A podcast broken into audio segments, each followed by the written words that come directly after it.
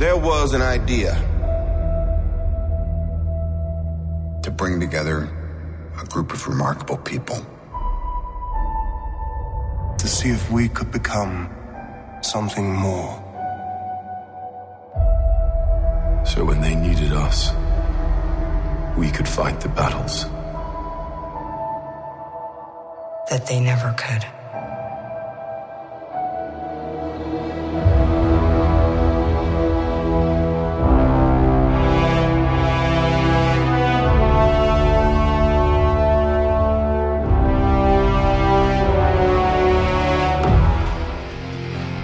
In 2018, the Marvel Cinematic Universe turns 10 years old.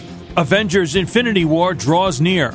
And in an attempt to make sense out of all that's happened up to this point, we find two intrepid individuals. Peter Melnick, local newspaper production associate and mild mannered comic book and podcast enthusiast. And Eddie Wilson, morning radio announcer in Sullivan County, upstate New York, with an inordinate amount of catching up to do in his own comic book universe. Alone, they stand apart. Duh. But together, they are the Marvelists. Welcome, one and all, to The Marvelists, a podcast about the Marvel Cinematic Universe. I'm Peter Melnick. And I'm Eddie Wilson. And let's see, before we get into the show, before we get into the hulking subject matter at hand, we want to tell you all, first off, thank you for the positive feedback we've gotten so far on episode one. And we are glad to be able to give this show to you every single week. We are going to be doing a lot of different things through different social media platforms like Facebook at facebook.com slash the Marvelists. You can also find us on the Twitter at the Marvelists. Myself at Peter Melnick. Yourself at E Wilson nine five nine. You can also find us on Instagram at the Marvelists. I've been using that a lot, posting some pretty dank maymays, you know, just because I got some good stuff off of the Reddit machine. But yeah, just a lot of different things. And, you know, like I said, we're really, really happy with the feedback we've gotten so far. We you know, we, we this is a little uh, passion project, you know, that we've wanted to do for a while. Like I said, you know, last episode, I've been wanting to do a Marvel related podcast with Eddie for a long, long time. And, and it had to take Infinity to bring it about. pretty much. like, you know, it's kind of like all of this stuff coming together to create this one thing, just like the whole, you know, all three phases of the Marvel Cinematic Universe. Oh, yeah. I lost track after the middle of you know phase two because it was such a new thing to to get into the films leading up to phase one and you knew the right order that you had to see the five films in order to get to the first avengers movie and so on but this is something that we're very grateful and thank you for the likes I'm seeing just about every day at least a couple of people liking, and we're over hundred now, I think, on on this. So that is really cool. Not being a, a, a podcast guru myself, being a sidekick, but now maybe graduated to co-host and just putting in input. You know, it's just two guys talking about this stuff that you can or can't relate to, or maybe will, or know more or less. But hey, it's all in good fun, and we do appreciate all the likes and all the positive feedback and stuff. And constructive criticism is welcome, of course, as well. Now, Eddie, I have to backtrack on something that you just said. Sidekick, I'm going to have to disagree with you on that. We're kind of like, you know, I how would I how would we go with one of these? Well, like, it's not Captain America and Bucky, I suppose, but no, oh, oh lordy, no. I was actually thinking that the whole time. Like, no, we're not that. We're not. We are definitely okay. not that. So no sidekick there. Okay. And you wouldn't want to see me in short shorts, you know, just because. No, no. But I would have to go with maybe, hmm, Spider Man and Deadpool. Is that right? Okay, that's Yeah. a title I nev- never really got into that combination title, but that's another story. I mean, I, I, you know, I love some uh, chimichangas. You know, like uh, Fabian Nicieza snuck in for Deadpool during his Cable and Deadpool run. You know, if you're out there, peep that. Also, once again, hello to friend of the show, Fabian Nicieza. You know, that, that's a And cool he one. is. Hell yeah, he is. That's, I'm a witness to that. Absolutely. So now, before we get to our discussion of the 2008 Incredible Hulk starring Edward Norton, we got some other stuff going on with the show that we want to talk about in the Marvel Cinematic Universe that's been going on. Right now, a lot of people are talking that a Black Widow movie might be happening in Phase 4 of the Marvel Cinematic Universe. And it kind of leads me to want to talk a little bit about what they want to do with Phase 4. Now, first off, let's go into Black Widow. Eddie, what do you think about the idea of a Black Widow movie? I think it's doable. You had enough little subject matter innuendo type stuff in Avenger movies more than anything else. Captain America: Civil War. Even as it starts off from, you know, Natasha having red in her ledger and so on and wanting to clean that up, having flashbacks to the way she was brought up, trained, and so on, couldn't reproduce that kind of whole thing. Just, you know, maybe in a similar way, like the Winter Soldier being brainwashed and trained in a strict, stern manner, so that this is all she did was become, you know, an assassin along the lines of an Elektra, perhaps. So I do think it is possible to have to have this. Sure. Now, as you've seen with this movie, we really didn't get much of a description of, you know, how the Hulk was, you know, everything. Because it's kind of one of those, everyone already knows this stuff. You know, the gamma bomb and everything. We already know this. Now, with Natasha, yes, she's a popular character now. You know, more people know about her. But do you think a Black Widow movie needs the origin, even though we've already seen it through, I believe, Age of Ultron and stuff like that? Well, I do think that if you're going to do a Black Widow movie, yes, you do have to have some kind of origin, and it would take up a substantial, I don't know how much of the film, a quarter, a third, let's say, to to establish how you know her and in what capacity, kind of thing, because you need more than just flashbacks and references that are spoken or in in some kind of a dream sequence you need more than that. And I think, yes, it does need to be. Like, I think what will be happening, and I've only seen a trailer for the upcoming Black Panther movie, you'll need more than just what you saw in Civil War kind of thing. Am I saying now a different phrase too many times? Last You're episode fine. it was, and so on. This time it's kind of thing. Stay tuned for the next one. Reiteration, repeat, repeat. That's what I think. Well, see, I'm actually excited about the idea, you know, of a Black Widow movie just because it's something different. Although it's funny, you know, it took Wonder Woman to be able to, you know, get the comic book movie companies to want to, you know, make a female led movie, you know? Well, we're not going to wait 70 years or so to come out with a Black Widow movie. No, Well, one other we'll thing, ju- too, let me just tell you, one other thing, too, is all right, how did she get her widow's bite stinger thingies? We need to know that, I think. Yeah. Who manuf- was it a shield thing? Did it come about through foreign technology? You know, is there an arc reactor component in there somewhere, shape, or form? Let's find out. We want to know. it also leads to a lot of discussion of what is going to happen with phase four. And I've seen this discussed on Reddit, I've seen this discussed on Facebook. This is what I want to see happen. So, if we are getting, in fact, a Disney buyout of 20th Century Fox and all their properties that they have, we end up seeing D23 next year. We either see that or San Diego Comic Con. Kevin Feige goes up at the podium, says, Ladies and gentlemen, the number four has a lot of importance in the Marvel Universe. And right now, that number is standing for the upcoming phase. And you see the number four behind him, Okay. and then slowly behind, you see a blue circle slowly dissolve into frame. And what it is, is phase four involving the Fantastic Four, Galactus, whatever. Okay. And I've done this as an article that was featured on Audibly Exquisite. Here is how I would introduce the Fantastic Four. And that since that episode you have to like, you know, find online now, do our uh, changing to SoundCloud and all that stuff with Audibly Exquisite. My idea for a Fantastic Four movie would be make it a period piece. Make it a 1960s movie because Marvel's really good at doing period piece movies. We're going to be seeing that in, you know, Captain Marvel being set in the 1990s. So, Wait a minute. yeah, you didn't know that? Did I hear you say Captain Marvel? Mm-hmm. Oh, my. Captain Marvel, and it's going to have a young Sam Jackson playing the role of Nick Okay. Fury. Okay. So, what we're going to be seeing, though, is in my version of Fantastic Four, you have the adventure team, you have them as time travelers and all this. And essentially, what happens is this you end up having them take place in the 1960s. And turns out Captain America was a superhero that disappeared for a couple of years. But in the meantime, you had all these other characters. You could have Namor the Submariner around this time. Okay, Because sure. why not? You know? Well, he was in the beginning, yeah. Yeah. Absolutely. You know, you have the the OG Human Torch. You you know in the 40s and 50s, and then what you can do is you utilize the Ant Man from the 1960s, 1970s, Hank Pym. Mm, okay, yep. So by using that, you end up having this movie, and you could recreate one of the older stories. You know, kind of, but you know, do a more modern spin on it.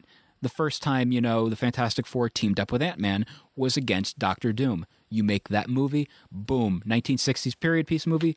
Oh, but people, how are you going to be able to get the Fantastic Four in the mainstream Marvel universe? Like I said, time travelers. Or if it was me and I would go this really bizarre kind of movie, you end up having them show up 50 years later, older people, but what happens is this Galactus is going to devour the Earth once again, yada, yada, yada. All of a sudden, you have this big scene set up, right? And it's the Avengers, Tony, Thor, Hawkeye, all of them, right? And all of a sudden, you just see, you know, Tony go, you know what? Screw it. I have an idea. A friend of mine, father, my father's friend, can help us out. And then you hear, oh, what? Is this person going to screw up things like you just did, Tony? Whatever. Because in my my scenario, Tony screwed everything up, as is, you know, the fashion at the time. Okay. So he goes, no, this guy actually has defeated Galactus. And some of them in the room know who he's talking about. Others who are new to this, you know, like Thor, don't know who these people are. Yep. Who? Enter a 50 year older Reed Richards, Human Torch, Invisible Girl, and well, now Invisible Woman, you know, Yep. Yep. and the Thing. And in my version of this, the Thing would show up with graying rocks because you know Graying. Okay. it'd be cool. Yeah. Well. and they okay. you know they do their thing it's the the fantastic four's final hurrah you know what i mean Mm. something like that so yeah. And what about the Silver Surfer? Well silver surfer's timeless Okay. Well, because we last saw him floating in space, and uh, now do you think in the new movies do you think they will utilize a character like the silver surfer I would say, heck yeah, they should. They better. i'm He's key in uh, in in Galactus. i'm severely disappointed that they couldn't get the rights to him because you know just because and it makes sense You're more into it than I am, so uh, you know I'm I'm disheartened to hear that uh, piece of information. But you know that would be great. You, we only saw him in the one movie. There are fans, Silver Surfer fans, no question. i'm one of them And in the movie arena, in in the rock arena, I mean, Joe Satriani, brilliant guitarist, titling songs, "Return to Shalla-Bal," his his beloved from his home planet, and and so on. Uh, what is it called? Writing or surfing with the alien i believe surfing with the alien. And he had him uh, on the cover. Yes, absolutely. So you know that's going back to at least the '80s, I think. For i want to say 88 89 could be around that time. Yes, exactly. So if you like rock guitarist Joe Satriani, check him out. it's such a great Yeah. album too just highly recommend it Yes, yes. But yeah, I mean, you know, with Phase Four happening soon, you got we got to figure out what's happening because all we know, the only movie that's confirmed for Phase Four. 2020 Guardians of the Galaxy Volume 3, Okay. which, by the way, director James Gunn just went on Twitter going on about how he will not bring back Yondu. Yondu's not going to be brought back from the dead as long as he's involved with these movies. All right. Well, so be it. and it, it makes sense. I if I was James Gunn, I wouldn't do that. Mm-hmm. You know, and also James Gunn also recently revealed that he's not going to feature you know characters like Venom, the Thing, Kitty Pryde in his version of the Guardians because of the fact he wants his own version. He loved that you know the Abnett run from you know the Marvel Cosmic from 2000, I believe five to 2012 question mark, or no 2011. Sorry, 2011 Okay. and you know that kind of stuff. So I understand. I you know you want to do your own version of it, but you also don't want to you know borrow stuff that you know it's it's its own thing. Yeah, yeah. I think Phase Four. You know what else could we see in Phase Four?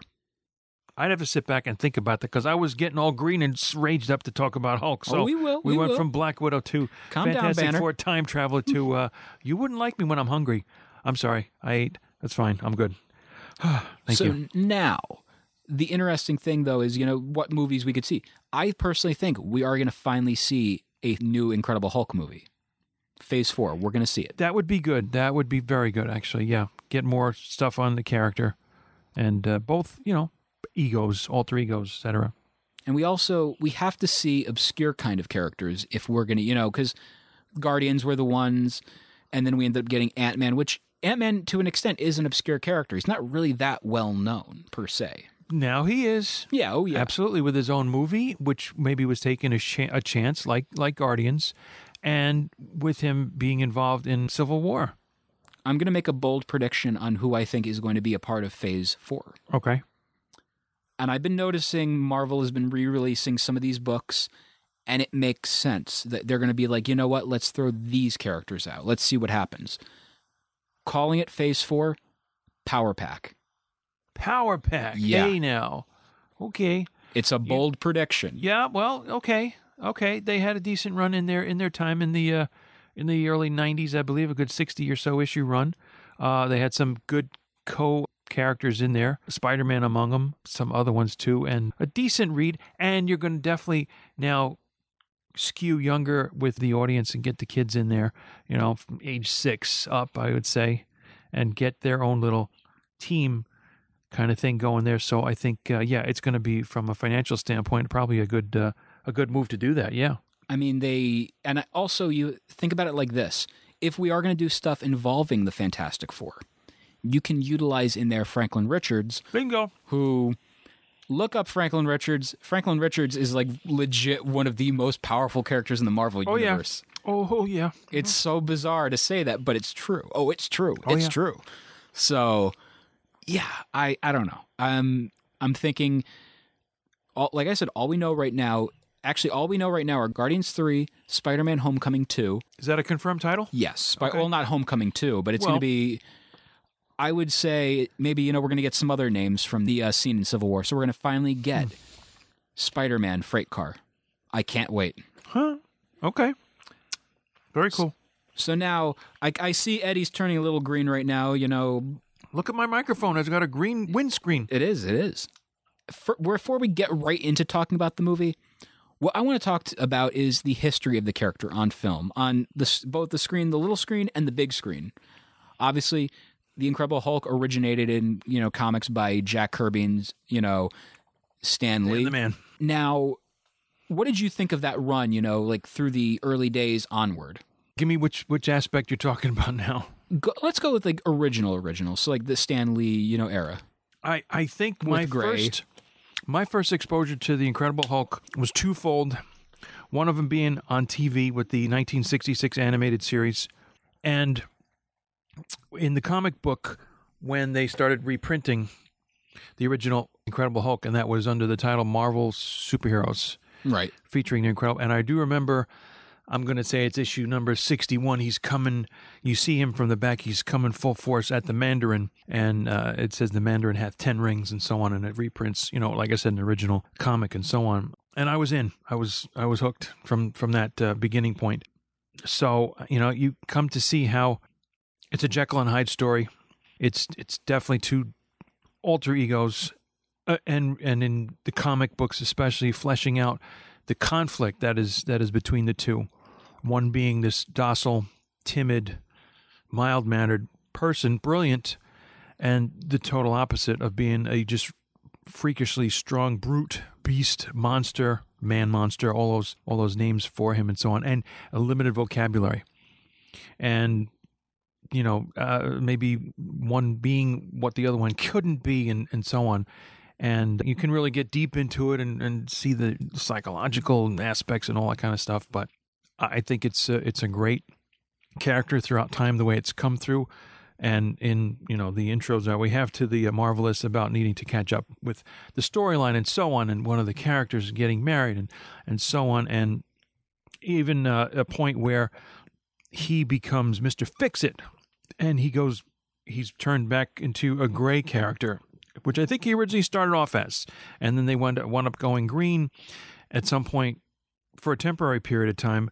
Went back to gray, put him in a like a white tuxedo with dark pants, and called him Mister Fix It. He evolves into having a more substantial vocabulary. Partners up with, I believe, Wolverine as uh, you know, kind of um, I guess a hit sort of sort of organization that uh, comes in when there's trouble, so to speak, and maybe they're you know, getting com- compensated for it, and then it goes, you know, from there. A long run, a really long run in uh, in the life of the Hulk, with the comic books now going back to the original numbering. That's a whole nother story if you want to, you know, continue along those lines. But but what's been done over time, I think the animated series had its time in the 60s and you'd have to go digging for that. I was lucky enough to find it on a bootleg version. It's something that I mentioned in the first episode. They should somebody should get this onto real good clean DVD and I think it would do well marketing wise. But then from there, my next exposure is to the CBS television show, which I believe was on Friday night, right after or right around the time Dukes of Hazzard was on, and so on with Bill Bixby and Lou Ferrigno. Yeah. and I was full in on that for it, sure. act- it actually was around from 1977 all the way to 1982. Okay. But they had like about three made for TV movies from 1988 to all the way to 1990. yes. Okay. So, you know, it, it ended with the death of the Incredible Hulk. You had the trial of the Incredible Hulk. yes. You know? The trial you saw that in the last in your last visit here to uh, Casa de Wilson. And uh, the trial of the Incredible Hulk, not in the series that I I think I've got all five seasons on on DVD, and rewatching those as you know time permits. That's one that escaped I think DVD copying or whatnot. And of course, the death of the Incredible Hulk, which is one thing that, if I remember it, uh, reference uh, several references to the 2008 Incredible Hulk movie, paying a lot of homage to the TV Incredible Hulk series, which we'll get into. right down to musical cues as well. You know, Lonely Man starts playing in one part. Is that the you know I forget that's the actual title of it, and I think at some point I remembered who the composer of that little piano, that sad piano piece was, Da-da-da-da. especially at the end of each episode, and would go back you know to that. Some episodes it would start off with that. At some point, maybe I'll I'll have to uh, break down all the different names that Bill Bixby's character would would take because he would call himself his name would still be David, but a different last name, David Baxter, David Banter, David Buckley. Well, who know? You know, And correct me if I'm wrong, but even during this movie, they actually use the name David Banner. um, y- in oh, this Incredible Hulk movie, two thousand eight. Yes, no, Bruce. They do? Because I swear I thought I saw him sign something as David. Uh, no, not not that I recall. That he was he is Bruce. Liv Tyler is calling him Bruce. Well, now, in regards to, you know, the you know Incredible Hulk on the small screen as well, in the 1990s there was an Incredible Hulk animated series which didn't last very long if I remember correctly, but possibly I didn't get into that. I was phasing out of, of the whole comic book scene at at that point in my life. But oh. on on the TV series, I bel- oh boy, now I'm trying to read that tombstone because I think it said David Bruce Banner. In the only in, in the TV show right. with the opening credits, and he must let the world think that he is dead and so on. Yeah, David Banner is believed to be dead, but I think they put him in there too. There's also a Robert Bruce Banner, which I think is from the original, but they call him Bruce as a matter a point of of fact from the animated show and from of course the comic books. Robert Bruce Banner. So a little discrepancy there. Just interesting though how in the TV show how many different last names he he gives out. In some cases, there's no name even spoken. There's there's none. You know, maybe it made the editing the cutting room floor, and they realized, oop, we didn't give him a name this this time around. But that's what that's what wound up happening. So And you know, at the end of 19 or in 1990 when the Death of the Incredible Hulk made for TV movie came out, that was around the time they actually started production on a Hulk movie. Like, you know, theatrical movie. And okay, it's interesting because it was like you would think a Hulk movie would easily happen. Like back then, you could still do certain things. well, had you already had, I think you did a made for TV Spider-Man movie with Hammond. I think was his last name. The the one that was on. I think also CBS did that. The live action Spider Man TV series because it was there for like about Yeah. two years. Right. Okay. Okay. Which it may have evolved from a from I thought a TV movie. I believe so. And that's what the technology was and you know Not the greatest. that's what they humble. had and it was something that you just went with and okay this is what we have and you know it's it's it's very laughable and now nowadays to look back on that It's got that fun camp factor to it. and yes exactly just like an early iteration of a fantastic four movie with um Oh boy.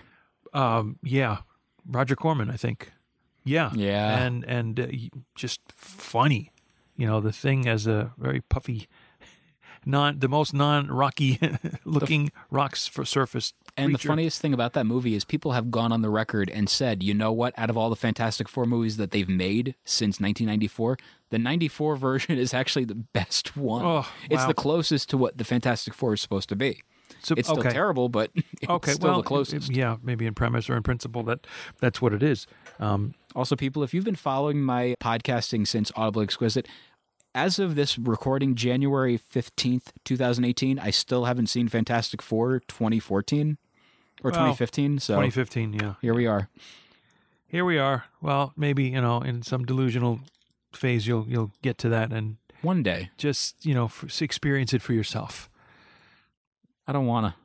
and have the emergency contact number nearby. You can't make me, Eddie. You can't make me. we can try. but now, you know, since the character was in development in for movies like with Universal since like the early, you know, to mid 90s. Well, lots of things must have happened that put it off, side project, back burner, all that kind of stuff. And it, I always find it funny that all these properties were in development. X Men was in development. Spider Man was in development. Hulk was in development. Iron Man was in development. Fantastic Four was in development so many times. And yet, out of all those movies, what came out first? Iron Man, Blade. Blade. Thank you very much. Okay, You know? okay. And it's so weird. Like, the one character you would not expect to see get a movie, he gets it first out of everybody. in the whole grand scheme of things, yeah. And you, you know, if you weren't there and you didn't hear and you don't remember, then this is just what happened. So But you know, the Hulk would go on eventually to get a movie, which was cool. And when would that be? 2003. 2003, Ang Lee, computer generated. People say flop, disaster, and so on. There were certain things. I mean, you you had to just take the liberty to know that what the Hulk did in that movie, he could do in the comic books. If he jumped and he went a half a mile across the desert, yeah, that's what he did. He jumped up into the sky and tore apart a helicopter. Yeah, that's that's what he did. And limited vocabulary, severely limited. You know, I, I think again now to the TV series and how no words were given to Lou Ferrigno's character.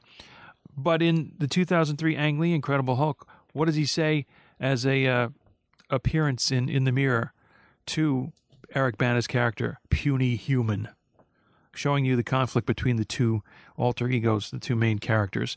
That's his vocabulary in there. The the thing I find the worst part about that Incredible Hulk version is how he he came to get this transformation by his father and a series of uh, experiments and Nick injections and so on. Nick Nolte as a half off the wagon, off the bottle, crazy scientist type, whatever, You're a Hulk. and just That's my that's my Nick Nolte. that's okay. It's awful. You can keep it. Yeah. Just uh, in the way that it was brought about, and I said, "This is not the Hulk that I know," and came to be like this. You know that that to me was really falling off the mark too too far off. That brought it down for me. I have it. I've watched it. Okay, there it is. The, the you know, it wasn't a horrible looking Hulk. I don't think. Now, fun fact: I've actually never, ever, ever seen Hulk 2003. Okay. It's one of those movies. I own it on DVD. I own it on Blu-ray. I just have never had the time to watch it. I don't know why. Like, I've always heard the negative stigma the movie has, and it's it's interesting because it actually has really great reviews on Rotten Tomatoes, if I remember correctly. You know, the critics. It was compared in the uh, bonus disc on the 2008 Incredible Hulk with the director and so on, other other characters about how the size portray- I think they made in the 2003 Hulk 12 or 15 feet in height, and you know they they give you a fictitious amount of what his weight was and, and that kind of thing. But in the 2008 Incredible Hulk, they make him, I think, nine feet tall Right. and maybe uh, the abomination two feet taller thereabouts Yeah.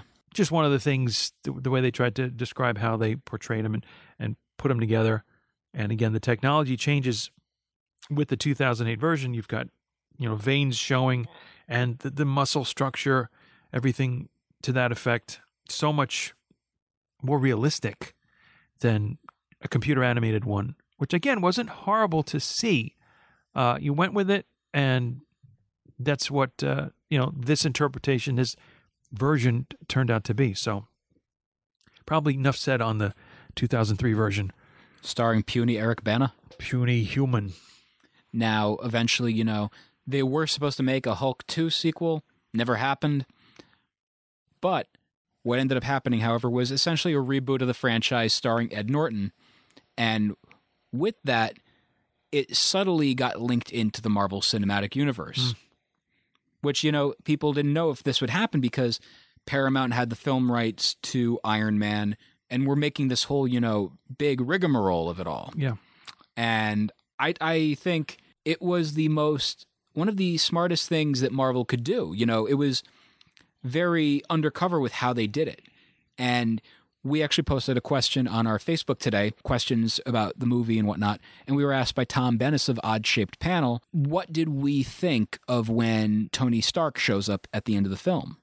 And myself, I actually never got to see this movie until maybe 2013 for the Oh, first time. okay. It took me forever. Like, because when I was growing up, I was never really a Hulk fan. Hulk never really interested me. I don't know why.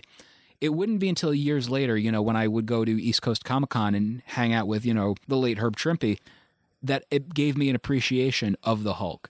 And I ended up then binge reading, like, you know, a ton of the 60s stuff Yeah. and fell in love with the character. But at the time, I, you know, growing up, I never understood the appeal of the character. I just couldn't get into him. But, you know, like a Spider Man, because Spider Man has that whole, you know, what I relate to the under, or not the underdog, but like the shy, awkward kid who was picked on and all this. Everyday problems, right? Exactly. yeah. You know, my everyday problem wasn't, you know, turning green, you know, when I get pissed. I do get pissed, but I don't turn green. No. So it it was interesting to me, you know, seeing this and I'm like again, I just never had an interest towards the character until years later. Yep. Now, like I said for myself, I heard already about the Tony Stark thing. But when you saw it, you told me you saw it when it initially came out in theaters in 2008. What did you think when you saw Tony show up on the big screen in that film? I thought it was great that it was, you know, going to be connected and possibly have having heard what was to unfold with a, an Avengers initiative kind of thing that you needed to ha- have something show up. What I found interesting though was he showed up uh, coming into the bar where General Thaddeus Thunderbolt Ross, William Hurt's character, kept saying reload for his drink and smoking a cigar, and the you know little conversation ensues from that point. But to have him in there, yeah, definitely continuation story of the first one of Iron Man. That is, but was what was interesting having watched it on the DVD, and I thought something may have been edited or changed around for the DVD. But right after the movie is finished, before the credits start rolling, you have this extra scene with again Tony in the bar and Ross and so on, and talking about putting together a team. And then the credits, and then it's over. There's no post credit scene. when we were watching this, you know, I watched it at my house and Eddie watched it at his. I forgot that this didn't have a post credit scene. This was like, uh, if you like a little trivia fact, then the first Marvel Cinematic Universe movie to not have a post credit scene, The Incredible Hulk, There you go.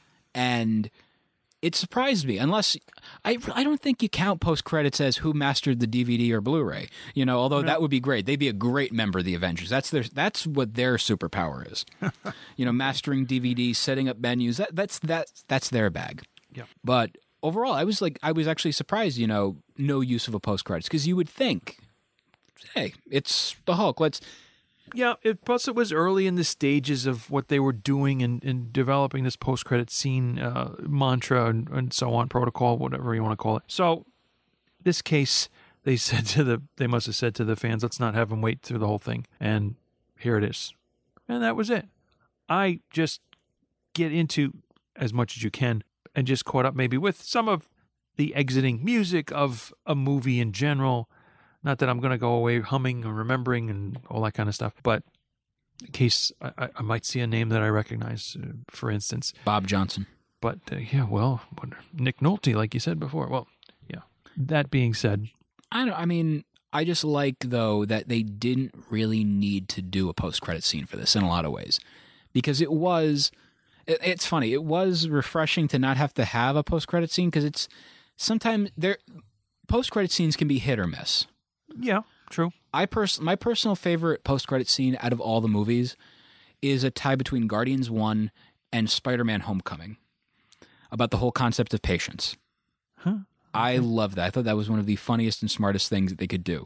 And it was it was just surprising that you know there wasn't a post credit scene. It could have had one, but it didn't really need one. Although in a perfect world, my version of the post credit scene would have been Lou Ferrigno's security guard character finishing that pizza. well, you might need to have him say something too, unless you just have him sit there, like at the end of the first Avengers movie where they do get to the shawarma and they're all sitting around the table, just eating and showing such fatigue and exhaustion in that and so on. But yeah, that that would be uh, yeah that would be interesting to see a, a Ferrigno after post credit scene. Yeah, because this isn't you know Ferrigno's first rodeo in a cinematic debut or a cinematic version of the Hulk. You know, Right. because he was in the 2003 one, I believe. Wasn't he also playing a, a security guard Uh, with Stan the Man? and are they walking out of the build out of a building talking to each other? I think I believe Uh, so. kinda as, as kind of like coworkers. And if I'm remembering that right, yeah, I did want to see again to to refresh my memory on the 2003 version, but So now, overall, we're going to go into discussing the film. Took us about half an hour into the episode to talk about it, but Didn't here we are. But overall, you know, with the movie, I actually tweeted the night before, or the night I watched this, to the effect of I've always ranked this movie low on my rankings. yeah, And I wrote, the way I wrote it was, I've never, you know, maybe it'll change this time. Narrator, it didn't. so we we will when we get to it we're going to give my you know I'll give my review about it. But see I think overall the cast dynamic Ed Norton as the Hulk. Eddie what did you think of Ed Norton as the Hulk? I think he did a great job, and you know it just didn't carry through to anything further than that. But I think in his capacity, they even said that also in the bonus featurettes part of part of this disc, how he and the director didn't think they would be able to or wanted to take uh, their respective roles. But upon further consideration and maybe explanation of what was to happen, the character, the development, so on, they they got on board and they ran with it, and it turned out to be, I think, really well done on both ends. and actually Marvel in 2010 he didn't stay as the Hulk as you can tell Right. And Marvel actually gave a statement in 2010 regarding Edward Norton. And the line or the statement from Marvel was we have made the decision to not bring Ed Norton back to portray the title role of Bruce Banner in the Avengers. Our decision is definitely not one based on monetary factors, but instead rooted in the need for an actor who embodies the creativity and collaborative spirits of our other talented cast members. The Avengers demands players who thrive working as part of an ensemble, as evidenced by Robert, Chris H., Chris E., Sam, Scarlett, and all of our talented casts. We are looking to announce a name actor who fulfills these requirements and is passionate about the iconic role in the coming weeks. Now, it's a very cold message of, you know, like it's basically we don't want him back Yes. because he actually had a lot of like it was a lot of problems with it. You know what I mean? He from what I've heard, he's actually a very hard person to work with in Hollywood. You know, and that's why like there has been a time where he had a dry spell of movies. You know, not many films starred Ed Norton. So Okay. So there's part of it too. So yeah. But when I watched this movie, I put that to the side, you know, and there are parts of me as I'm watching this movie, I feel like, you know, this really movie really doesn't matter because this guy is not the Hulk anymore. Yes, it still ties in story wise, you know, like with General Thunderbolt Ross, you know, showing back, you know, coming back in Civil War. But does it really matter with him? And I would say it does, but again, there is a part of me where I'm just watching this movie and I'm like, I don't really like him in this role. I like because he's not going to be back. So what do I care? You know? Well, if you look at it that way, then you have a completely legitimate interpretation or reaction to it. But me just looking at it as here's how it's happening, here's how it's developing, let's see where it goes. It works. And Oh, story wise, from it definitely does. and from the beginning, like it was alluded to before about not going into an origin, and I was with, with Black Widow, let's say, you get the origin in the opening sequence, credits, that kind of thing, as to what happened.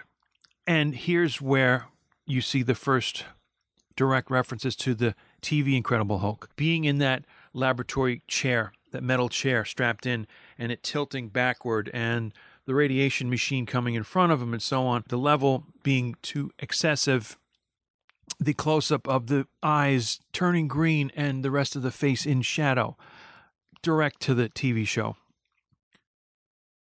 A little bit more bloodied than I would think in the opening destructive scene where the Hulk first comes alive. But like Frampton, that's it. a green Frampton. Green Frampton. You feel like we do. Mm-hmm. That being said, you get the you get the gist of where we're at. He has escaped to Brazil, and for at least five months, he's off the radar Yeah, working in a soda factory. In a in a bottling factory. Yeah, which they went into detail as to how that all got created. Again, with the director, not the director's cut, but the extended the extra scenes. Likewise, and it was thought that when he realized he cut himself, his blood fell down because he was up at a higher elevation and was able to get the machine stopped from producing. That he found and wiped up the blood that was on the conveyor belt, not realizing that part of it had dripped into an open bottle to be filled with the soda, which would then be shipped off to the United States, uh, Milwaukee, I think. And here's Stan the Man in his cameo. And if we're being honest, this is actually for some reason how bizarre the cameo is. I like it a lot. I don't know why. It's, All right, the bizarre Stan Lee cameo, tangent alert, is in, I guess, Deadpool when he's the DJ at the strip club.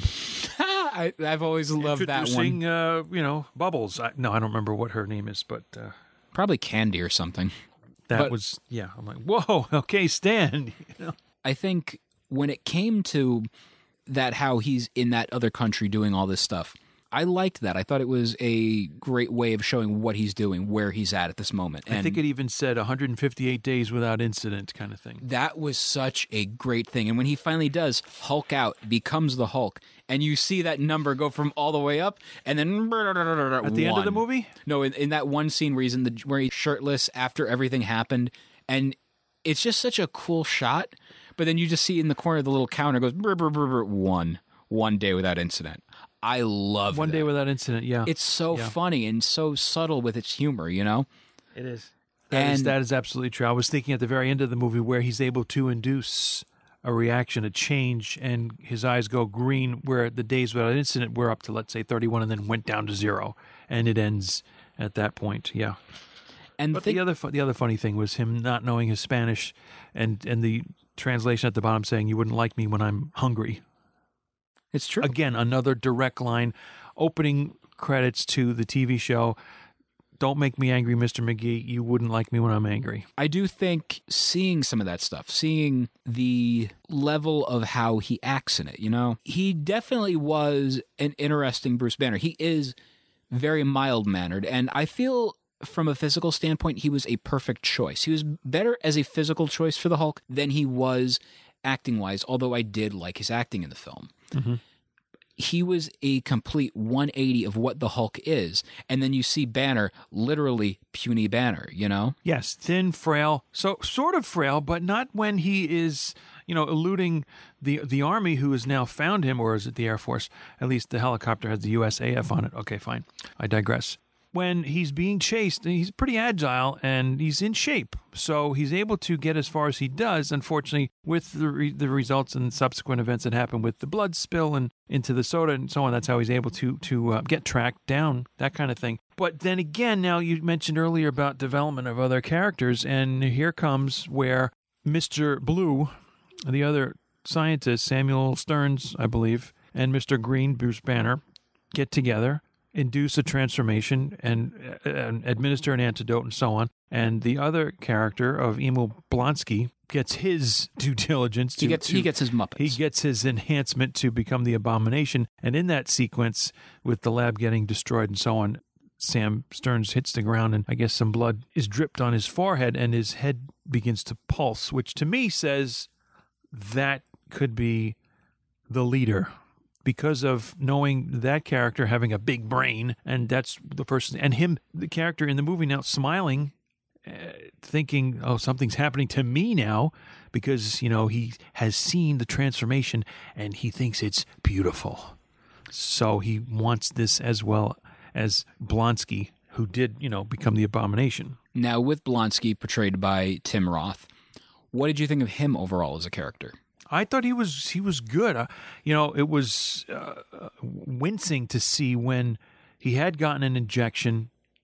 Of course, in the back, that was definitely a cringe moment. But when he was on the battlefield of Culver University, again, another TV show reference in, in Virginia, but Culver was also, I believe, the scientific lab or institute in the TV show where Bill Bixby's character was working and so on.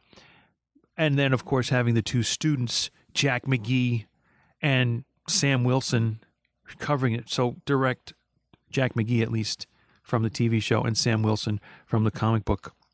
But in that scene of the fighting, uh, Emil Blonsky saying, "Is that all you got?" And Hulk kicks him, and he goes face first into a tree, but he's able to come back from that. But that was definitely a like, oh, he's you know he's gone, and he comes back from that, and only to further mutate with the injection, which is derived from Banner's blood.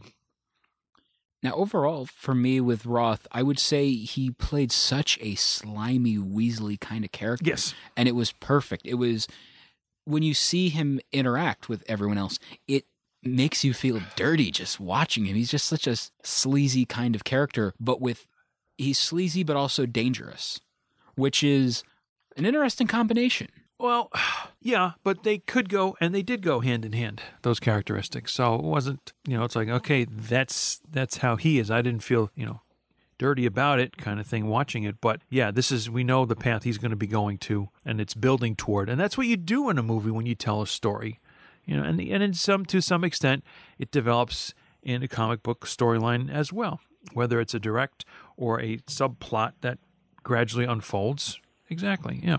And like as I'm watching this movie, also, you know, I'm so used to Tim Roth for his work with Quentin Tarantino, you know, in Pulp Fiction, in Reservoir Dogs. And it's again, you know, that range of how he is as a person. You know, you see him in Reservoir Dogs and he's kind of a good guy. He's an undercover cop and all that. Okay. And I don't know, it's just it was such a strong performance from him in this movie. And it's like It was, and it needed to be, and I think it it it made it. It passed an- the test, so to speak. It's an example of how Marvel knows the right people to get for these roles, you know? Well, And it's very rare when Marvel misses with a casting opportunity. Like it's very rare, in my opinion.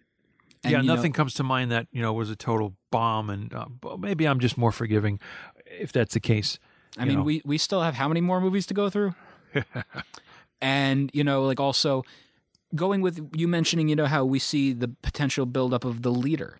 You also see Leonard Samson played by Ty Burrell, who, believe it or not, is actually you know this is one of his earlier roles before he got big on Modern Family.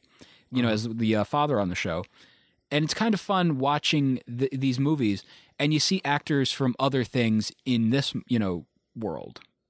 Yeah. You know, Yeah. and like before they were famous essentially or while they were famous and slightly underground a little not underground but you get my point Well, another Words. thing I learned, and not to go off on a tangent as well, but that's what happens when you do these things. That in the scene where Betty almost gets killed, Dr. Elizabeth Ross, not a doctor in the comic books, by the way, kids, but in this movie, this is how it goes. But Hulk shields her from machine gun fire, gets her out of there. It's uh, cut to nighttime, thunderstorm, heavy rain, and he, uh, Hulk, brings her into a grotto, a, a rocky overhang cave ish type thing. He bumps his head a couple times.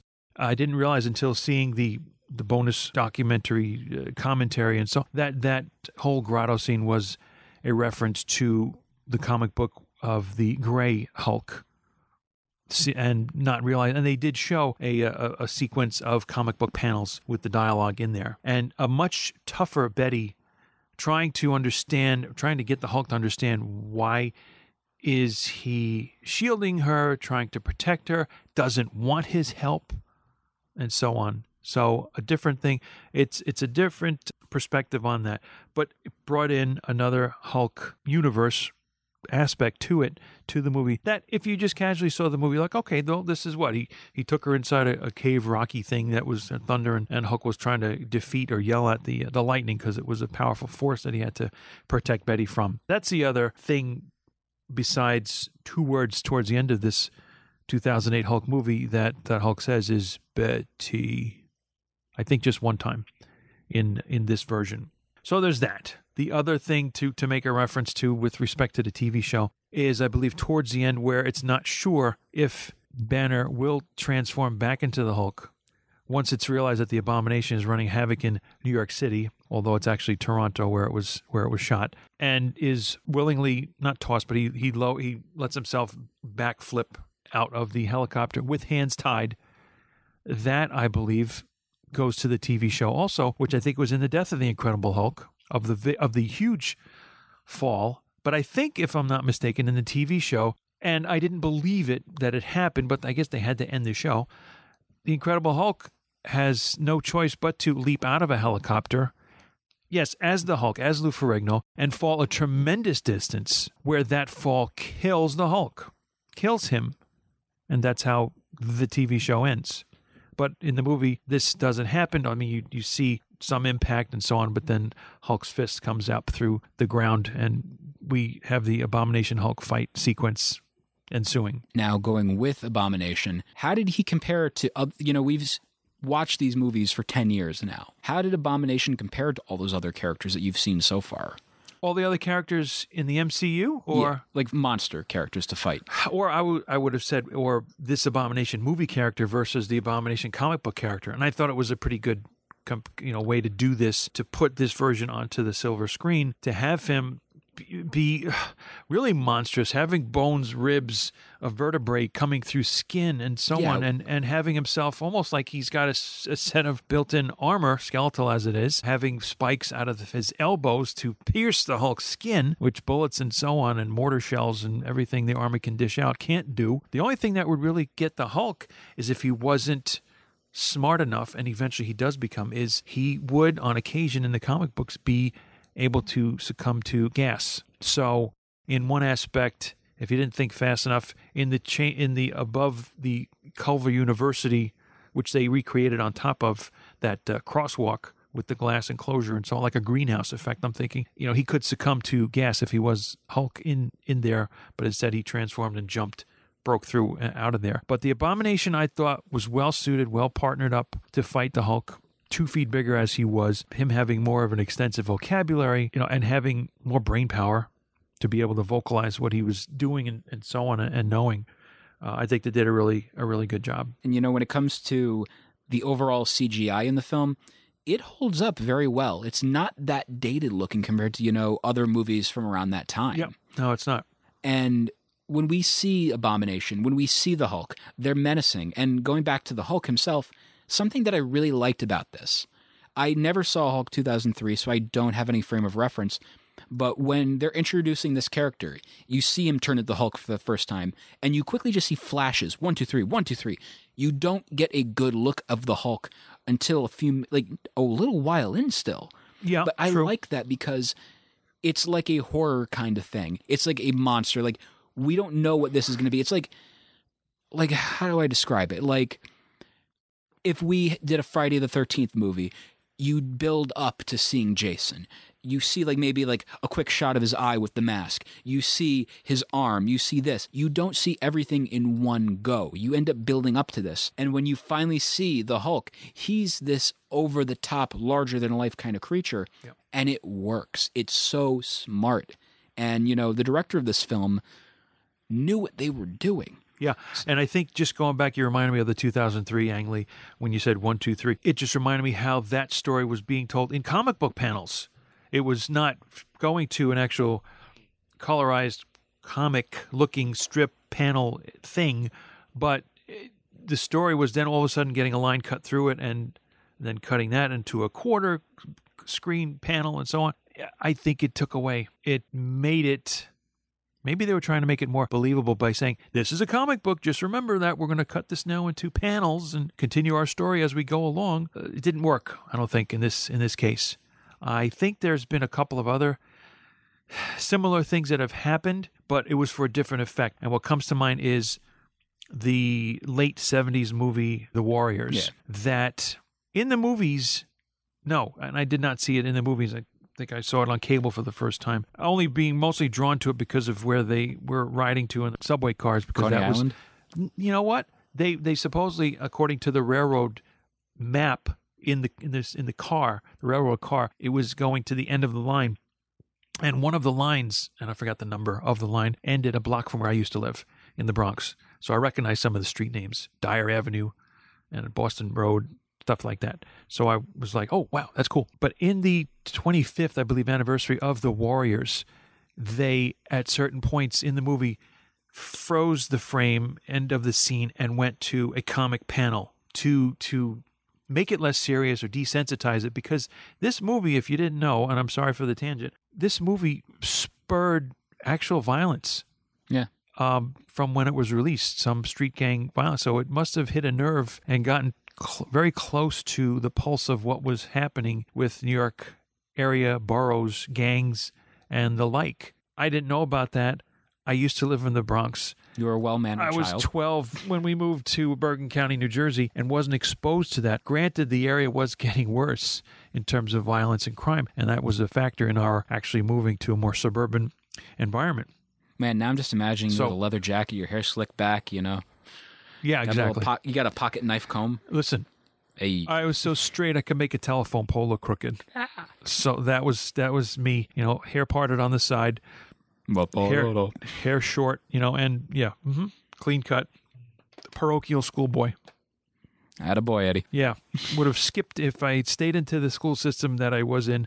Would have probably been on track to f- complete seventh grade and jump straight into high school. Damn. Yeah, I was on that track according to what I was told. So, anyway, that changed, and here we are. So that tangent being done and so on. Yeah, a lot of references to the TV show. You don't necessarily have to have seen the, the TV show Incredible Hulk to But it helps. understand it and you'll know when you see it oh yeah that's from when that happened and you know so on so little nuances like that helped i think bring people in who did know and familiar with the tv show i think it holds up very well he did bruce banner's character of course go from being in brazil to after his first hulk out experience uh, waking up and and speaking to somebody who picked him up on the road and saying, "Why are you speaking Portuguese?" You know, because it's another Spanish dialect. And he says, "Well, where am I?" And the guy says, "Guatemala." And so he's he's Which is not a fruit, by the way. You thought it was? I know someone who thought it was a fruit. Oh my. Okay. Well, thanks for the extra. I'll have to remember that it's not a fruit. It's not a vegetable either, I suppose. Nope. Okay, that's good. Or a mineral. And there, and from there, uh, I think to, at the end of the movie in uh, British Columbia, and that whole sequence with that heart pendant, I think I lost how that changed over because Liv Tyler had it, and it was of value, and because of the fact that Liv Tyler and Bruce Banner. I'm sorry, Betty Ross and Bruce Banner were, you know, on the run, couldn't use credit cards to be tracked, although that is what wound up happening with with the computer, using a computer for some data. But th- they spoke about just using cash and possibly selling this heart pendant to get somebody to keep moving. Winds up being in Bruce Banner receives it and then in turn is putting it in the mail, I think, back to Betty Ross. So I lost somewhere where maybe he was in possession of it and, and that kind of thing. You also had to take to liberty to fact that essentially a flash drive is what Bruce Banner had to swallow with the data Yeah. before he hulked out and was able to, once he transformed back, expunge it from his system and have the data that was needed to get to Mr. Blue to the uh, to Sam Stern's uh, scientific character, where unfortunately he finds that it's been his blood sample has been replicated and tried to develop. And what they want to do is, of course, if you didn't know, make this creature into a, a weapon.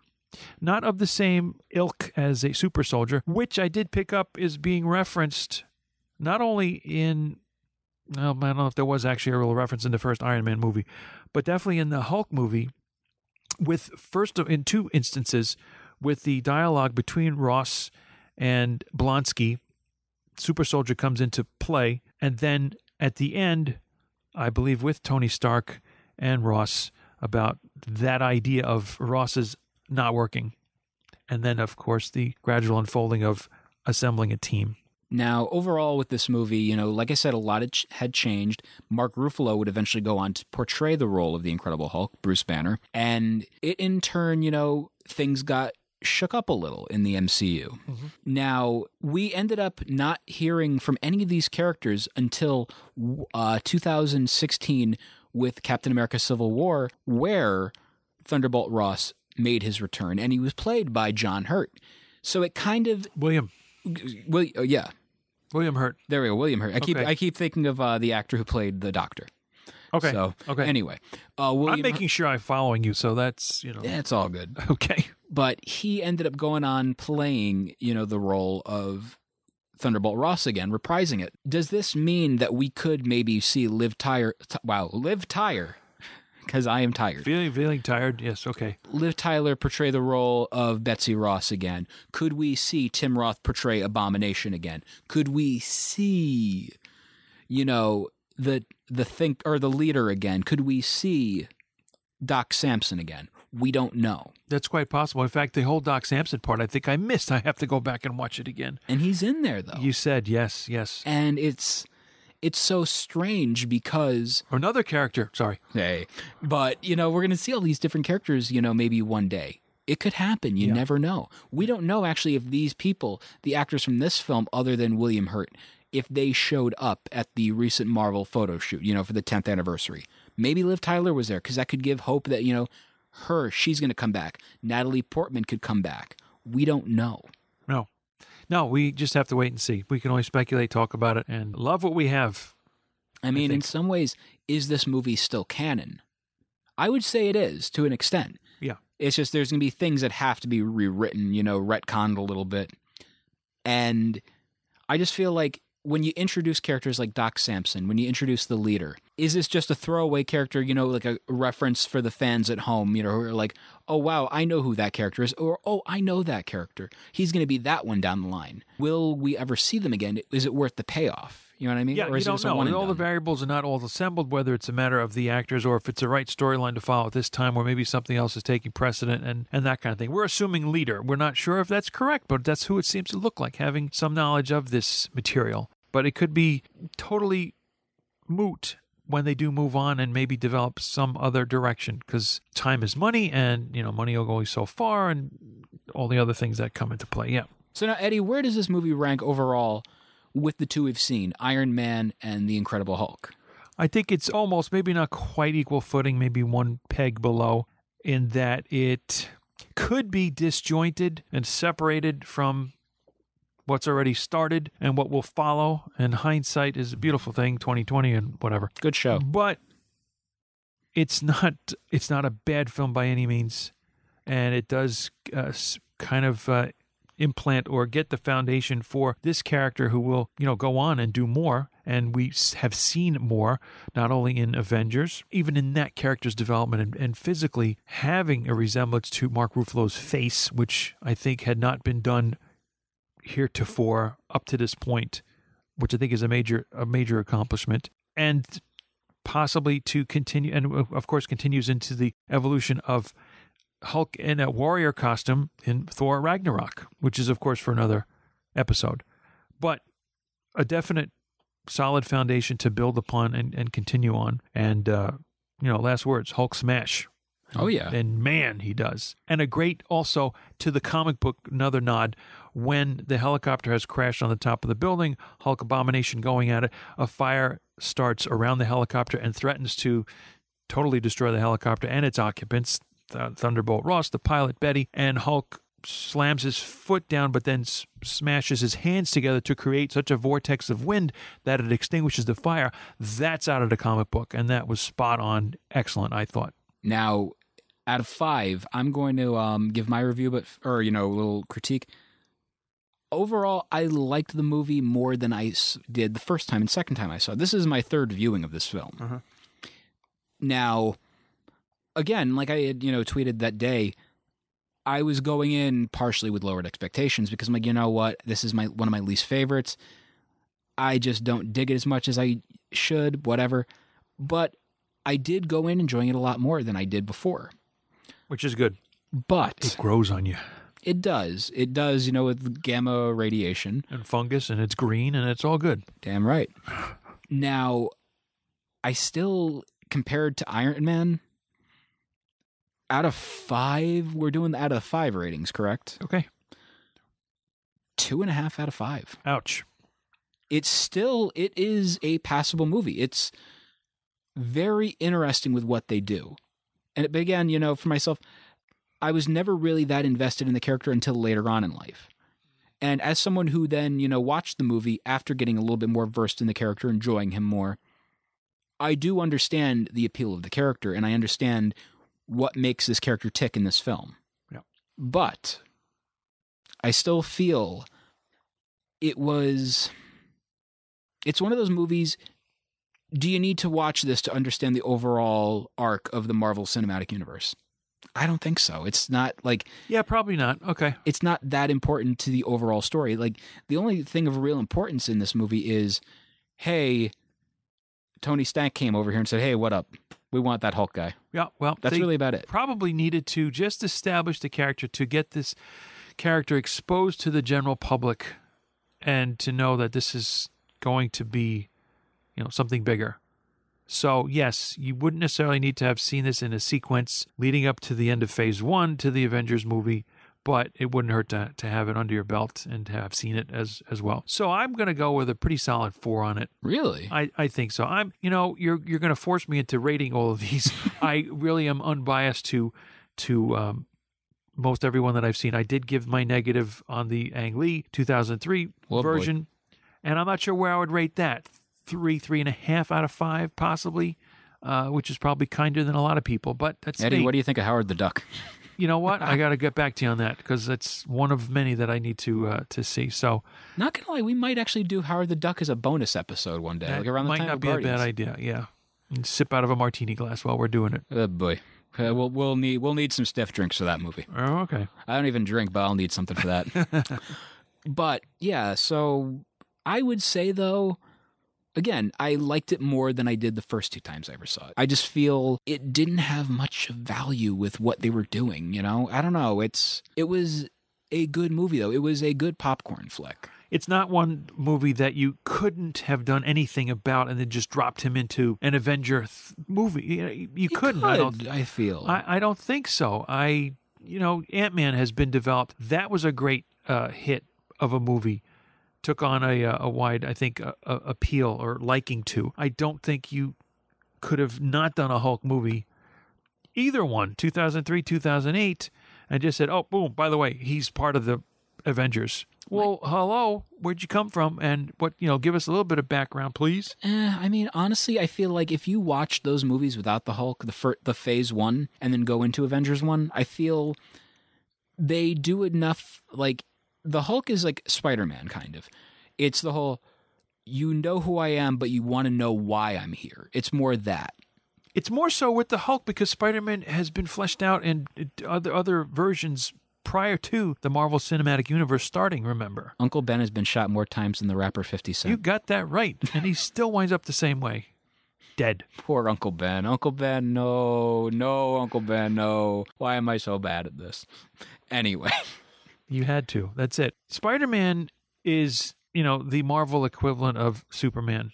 Oh, I feel. hell yes. So he is the foundation, and you get his story. You know it. You know, when, like I said, in the beginning of The Incredible Hulk 2008, in the opening credits, you get the sequence of how he came to be where he is. So you don't need the whole origin story to take up most of the film. When you get to which Spider Man movie is it, two and or three with Tobey Maguire, you've got the sequence of events that are happening up till that point. So you've got here's our story so far up to here. That's good. Spider Man is cemented. You know what he can do enough to know, to not need to know all the little nuances and so on. Um, with Hulk, you needed to have some kind of backstory to get it to get it up to speed kind Right. of thing. And that's where I, you know, stand. No other Avenger, I think, in this movie, in the assemblage that you have from the original team, doesn't have an origin doesn't have something that brings you up to that and will continue that when it gets up to uh, Thor and the Captain America movies. So that's going to round out pretty much the the initial Avengers team without going into you know later in the comic books for example where the roster keeps changing and Captain America as the chairperson brings in other characters for one reason or another that you know in the comic book industry they they're exploring new characters and they want to see if they fit well in the team and so on and then of course you know, you could really go off into a tangent. I may even post up something that I have a whole list of Avengers bylaws and so on. We can, we, Do you we really? can rip that apart and so. Oh God, absolutely, yeah. That might make for some very interesting Instagram content. That'll be a nice uh, twenty-four by thirty-six uh, poster that I put together with uh, a nice little uh, dichotomy there. We may even have to shoot that and post it. Hell yeah. So now before we go, overall, Hulk, f- from me, a solid eh. You don't need to see it, Solid. Eh. That's Yeah. a weak. That's a that's a wishy washy. Eh. but Solid. Eh. Two point five on your five scale. That's what you said. That's what you're sticking to. I'm going four oh. now next week's movie. What's next week's movie, Eddie? Iron Man two. Electric Boogaloo? Are you kidding me? Hey, you never know. Maybe he, well, there is a little bit of dancing in there. I mean, That's did, the Breakin' movie soundtrack. Holy cow! Where am I? and that movie actually 1984. Ay, ay, ay. that movie actually features Mr. Mickey Rourke as Whiplash. So Correct. we got some stuff. I mean, about that one. That is again one of those controversial Marvel movies. Some people love it. Some people absolutely hate it. More leaning towards the hate it category. Wow. But Okay. you'll hear my thoughts next week. You'll hear Eddie's next week. But in the meantime, want to keep interactive with this show? Well, yeah, you should. Go on Facebook, go and like us on there, facebook.com slash the Marvelists. You can find us on Twitter at Peter Melnick, yourself. At E Wilson nine five nine. You can also find us on Instagram at the Marvelists. And also, when you're on iTunes, rate, review, subscribe, share it, five star review the show because it helps us out with the iTunes algorithm, lets more people know about this here fine program. And you know, honestly, we just want to be able to branch out. We want our own universe. We want fans all over the world who enjoy this stuff as much as we do. We want to talk to you people. Comment on our posts, share our posts, let people know about this. You got friends that love Marvel? Send them our way. We will welcome them with love and arms, like an Avengers initiative ourselves, if that even counts. Does that make sense? Maybe Yeah. somewhere, someplace. So, I'm Peter Melnick. I'm Eddie Wilson. Excelsior.